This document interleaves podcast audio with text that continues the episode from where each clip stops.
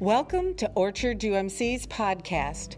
At Orchard, we endeavor to live into our mission of transforming the world by growing in faith, serving others, and sharing Jesus.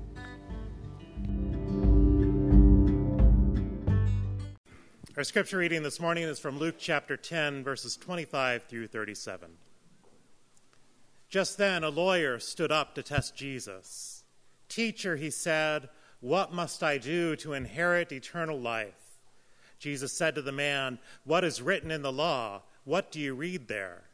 He answered, You shall love the Lord your God with all your heart, and with all your soul, and with all your strength, and with all your mind, and your neighbor as yourself. And Jesus said to him, You have given the right answer. Do this, and you will live. But wanting to justify himself, the man asked Jesus, And who is my neighbor? Jesus replied, A man was going down from Jerusalem to Jericho and fell into the hands of robbers, who stripped him, beat him, and went away, leaving him half dead. Now, by chance, a priest was going down the road. When he saw him, he passed by on the other side. So, likewise, a Levite, when he came to the place and saw him, passed by on the other side. But a Samaritan, while traveling, came near him, and when he saw him, he was moved with pity. He went to the man and bandaged his wounds, having poured oil and wine on them. Then he put him on his own animal, brought him to an inn, and took care of him. The next day he took two denarii, gave them to the innkeeper, and said, Take care of him, and when I come back, I will repay you whatever you spend. Which of these do you think was a neighbor to the man who fell to the hands of the robbers? He said, The one who showed him mercy. Jesus said, Go and do likewise. Let us pray. Good and gracious God, let the words of my mouth and the meditations of all of our hearts be acceptable in your sight. O God, our rock and our redeemer. Amen. I grew up in the best neighborhood in the world. It was wonderful. We knew all of our neighbors. We had lots of fun.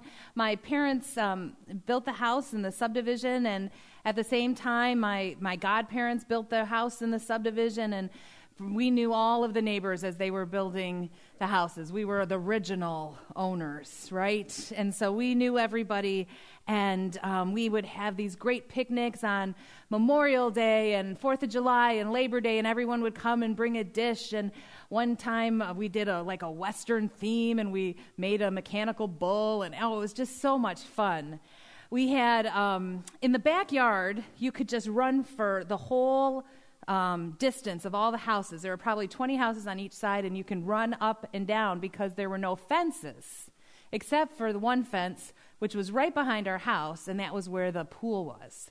The James family had the in, uh, in-ground pool, and so um, that was that was an okay fence, right? Because it protected the pool. But the cool thing about the pool was that um, on sunny days when the James were home, they would put out this windsock. It was a fish windsock. And if that windsock was out, it meant that everyone was welcome. Everyone could, could come and swim. And so every day that was beautiful, you'd go out and you'd look, is the fish, is the fish out? Is the fish out? So that we could go and swim. And we loved it and it was wonderful. And we knew all of our neighbors. Well, not all of our neighbors. There were three houses they didn't come to the picnics, they didn't come to the pool, and we didn't really make a great effort to know them. In one of those houses, I would ride my bike back past really fast because I was always afraid that they might yell at me. Another house, they weren't the original owners. When they moved in, they built a privacy fence in the backyard. And the other ones, they just kind of kept to themselves. Well, the family with the privacy fence, the Harrises, um, it was a single mom and two kids. And um, one day, I don't know if it was a Labor Day or a Memorial Day, but we were having a neighborhood picnic, and uh, Uncle Steve, my godfather, was uh, getting ready to come over, and he looked out his window, and next door was the Harrises, and he noticed that Mrs. Harris was lying on the ground. She had been uh, weed whacking around the fence, and it had rained the night before. And so the, the ground was wet, and she was electrocuted. And so he called 911 and then came and yelled out to the neighbors at the picnic across the street. And people came. We had several medical people who lived on our street and several who were trained in CPR. And they did CPR on Mrs. Harris and they brought her back. And it was amazing.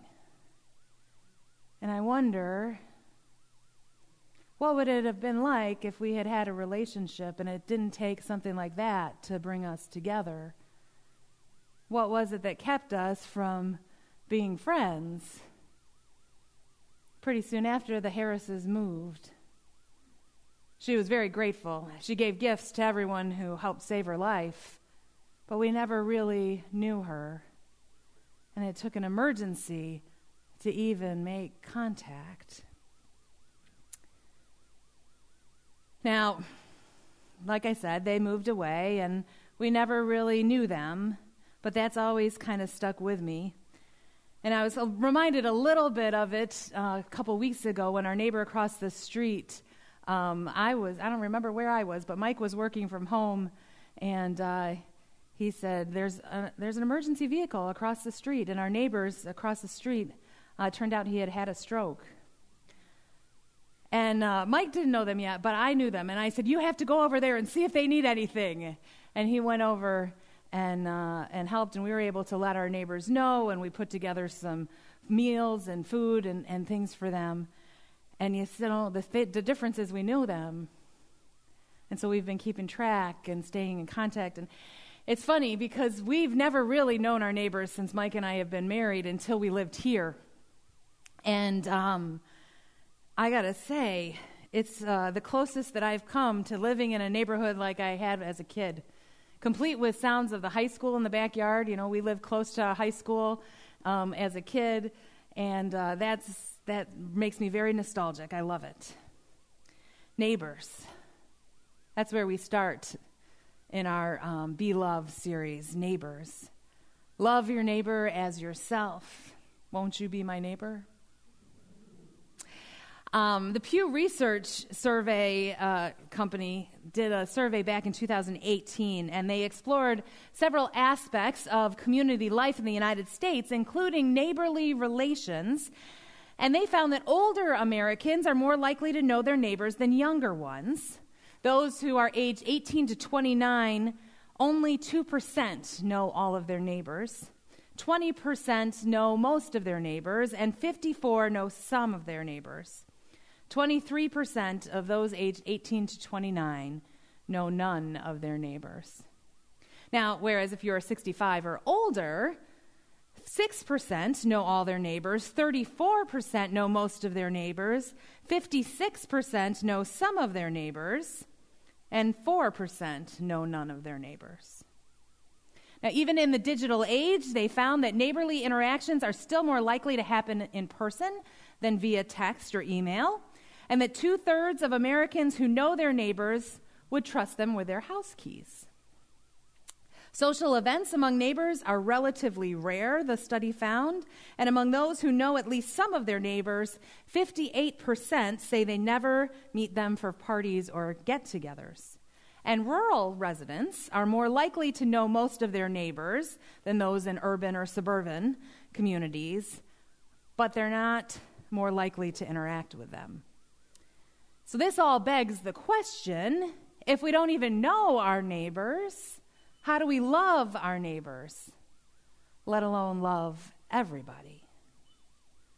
So, we are talking about be love this Lent. That's our theme. We're getting it on t shirts and sweatshirts. It's all over the place. We've got this great Lenten calendar about be love. And we are studying the book Everybody Always Becoming Love in a World Full of Setbacks and Difficult People. It's by Bob Goff. And many of our Lents, well, all of our Lents since I've been here, have been very introspective, right? We've talked about forgiveness. We talked about the shadow Jesus. We have talked about, last year was um, embracing the uncertain. And it was all kind of dealing with our spiritual uh, faith and all of that internally. And this one, we're focusing on externally. How do we go out and be love in the world? How do we push ourselves beyond our comfort zones to love everybody?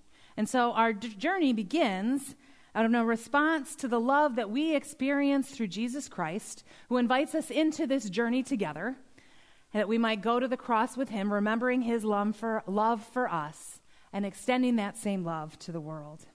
Our scripture today is a very familiar uh, story to everyone, I would think, maybe. Uh, it's a parable. Jesus uses parables throughout the scriptures to tell a story that has a lesson. And he does that by taking very simple situations that everyone can relate to. In this situation, uh, a man is uh, robbed, he's along the road, and people come to visit him. Now, in that time, everyone would have known what a priest was. All right, a priest, we, we know what a priest is. Um, and then there's the Levite. We wouldn't have necess- we might not necessarily know what a Le- Levite is, but they're a teacher of the law. And uh, so they would have known what a Levite was. These were two very holy people, right? The kind of people that just you can count on to love everybody. And then there was a Samaritan. The Samaritan, all the Samaritans were jerks. All the Samaritans, every one of them, it doesn't matter if you are from Samaria, you're the worst. And so they were pushed off and they were outcasts. And so when Jesus tells this story about a man who's beat up and, and left on the side of the road, and the priest comes and he can't get his hands dirty because he's got to go preside over uh, worship, he walks right by. And the Levite, he comes and he walks right by because he can't be unclean. And then the Samaritan, the jerk, comes and he's the one who helps him. And the guy who asked him the question that got him to teach this story, he's able to realize that it was the Samaritan who showed mercy. You know, he was trying to trick Jesus, setting him up with this whole question of, well, who is my neighbor? And then Jesus kind of turned it around on him. Your neighbor's maybe sometimes the last person that you expect.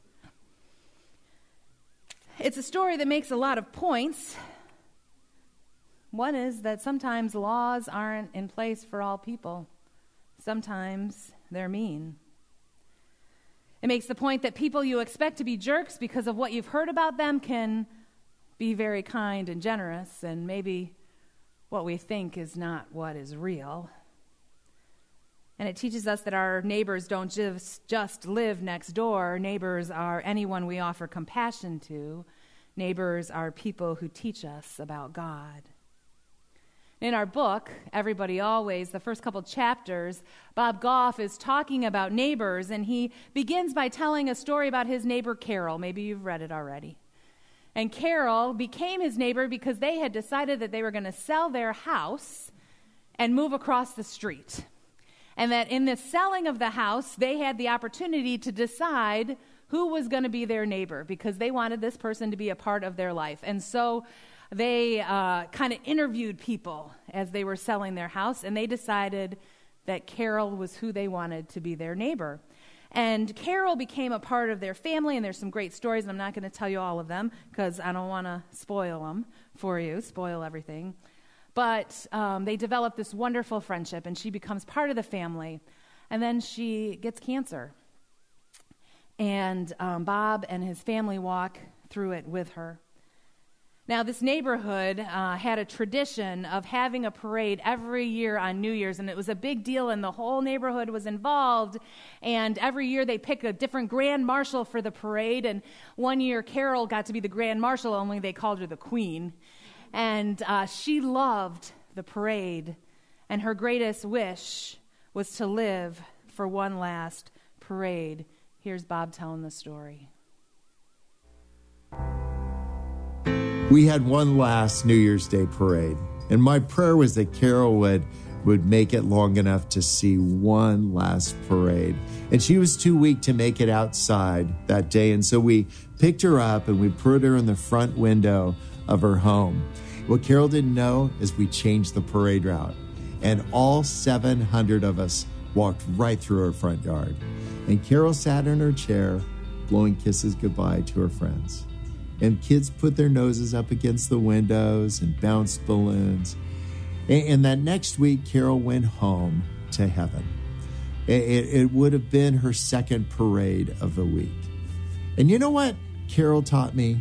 she taught me the value of knowing your neighbors and not just knowing about them or just waving to them, but diving into their lives. And because we did a cannonball into Carol's life, she did a cannonball into ours. And she taught us more about our faith. She taught us more about these beautiful ideas that Jesus shared with a lawyer to love God with your heart, your soul, your mind, and love your neighbor like yourself. Here's the deal, you guys. Like, we want to love everybody on earth. Like this idea that God so loved the whole world. But what we need to do is start across the street. Find these people that God's already put in proximity to you, and then you be present with them. And I know it can be awkward. God makes us in every different flavor. But what He made for us is to understand more about Him by understanding more about the neighbors that he put around us. And if we keep avoiding people, we'll never meet our neighbors and we'll miss out on some of what God has. I meet people that don't want to be around other people. and I'm like, oh, you're going to hate heaven. Everybody, always. Love his suggestion of starting with loving our neighbors, right? Jesus commanded we love our neighbors because it's an easy first step to loving everybody always. But we have to be courageous and get to know our neighbors.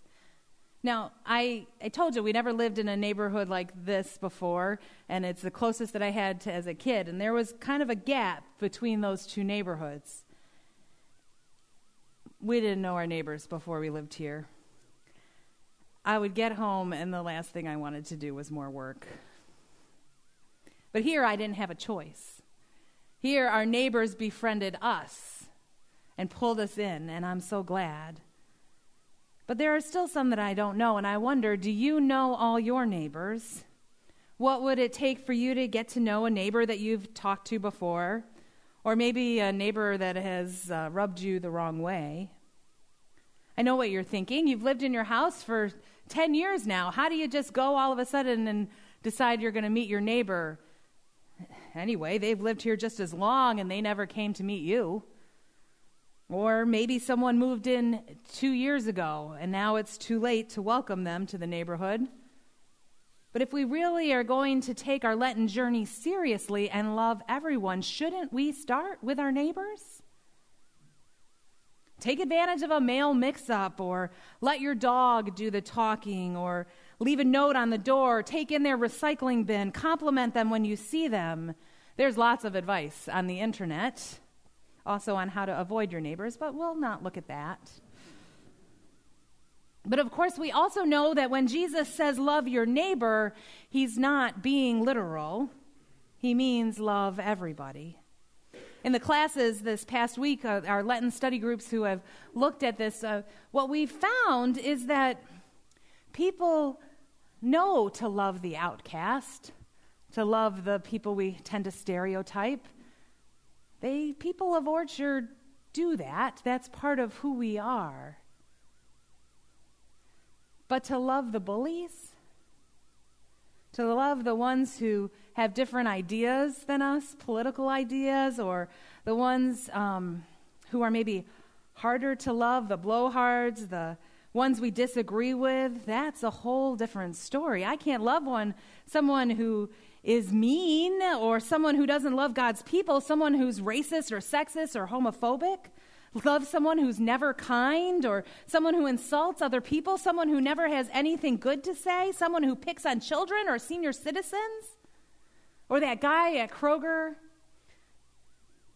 who's mean to the grocery bagger who has special needs. I'm supposed to love that guy? This ch- Lent, I'm challenging you to love everybody, even those people you want nothing to do with. I'm not saying subject yourself to abuse, but give it a shot. Try to love the unlovable. I called up my friend on Friday and asked him if I could share this story with you, and he said yes. How many of you know Andy Wayne of Farmington Hills? A few people. I went to church camp with Andy Wayne when I was in middle school, and I couldn't stand him from the beginning. He was so arrogant, even as a 13 year old boy, and I just kind of avoided him. And then when uh, I, uh, you know, graduated seminary and became a pastor and was going to annual conferences, all of a sudden I discovered that Andy Wayne is going to annual conference too. He's a lawyer now, and uh, my gosh, still arrogant. And he would get up on the floor of annual conference and he would say things, and I would just cringe because in some way or another, every time he offended me, either by saying, Oh, we don't need kids at meetings, or we don't need to do this, or whatever it was that he was saying, and I just thought he was the worst. Now, I don't know that I ever called him my enemy, but I really couldn't stand him. And then um, I was put on this conference leadership team, and Andy was on it too. And uh, one of the first things I had to do, because this is what they make you do, right? I had to go on a retreat with these people. And uh, we were put in small groups to do this activity where we had to build things out of popsicle sticks, because that's what they make you do at retreats. And we had to build something out of popsicle sticks, and Andy was in my group. And uh, we actually started working together. And I started thinking about it. And later, a bunch of us went out to have a drink, and and my friend Jeff Nelson, who always invites everybody and loves everybody, invites Andy to go out for a drink with us. And uh, we went out, and I just started thinking about it. Here's this guy who, at that time, because I've been on this CLT for a long time now, was like 32 years old, giving up his vacation time to come and serve the church. and how much he really loved the church and our mission and the commitment to the church. And while, yeah, he was arrogant, he sure did know a lot of stuff about the book of discipline. And I decided that maybe I needed to become his friend. And uh, so we did. And a couple years later, when I was asked to be the chair of that leadership team, he said to me, I will always support you and I will never argue with you publicly. And uh, if I disagree with you on something, you have as much time as you need to convince me, and then I will come in in full support of what you have to say. And that was very much the way it was when we were on the CLT together. Since then, we've been on several things together, and you know what? His uh, knowledge of everything has come in handy. If I have a, if I'm in a committee meeting here and there's a question about the discipline, Andy, what page do I find this in the discipline? What's going? And he right away has the answer for me. And you know what? When we moved here to Farmington Hills, he and his wife and their two kids were the first family to have us over for dinner. And the thing is, now he always has my back. And we have this great friendship. We're still very different. I still disagree with him about a lot of stuff. But I'm really grateful to have him in my life. And I believe that God intended for us to be friends. I believe that he was someone that God put in my life for me to feel supported in ministry and to be inspired by the work of the lay people. And the thing is that if I had just decided that he was my enemy and that we were too different and that he was a bully and a jerk and all of those things, I never would have had the blessing of this friendship. If we keep disliking from a distance, what do we lose out on? If we're going to be love, we have to have the courage to put ourselves out there, to open ourselves up to difficult people and people that we just don't know. We've got to love the Levite and the priest and the bully and the Andy Waynes. And when we do that, we just might see that God has a plan for us, that God's working in it through us or through them. Just if we have the courage to be love. Amen.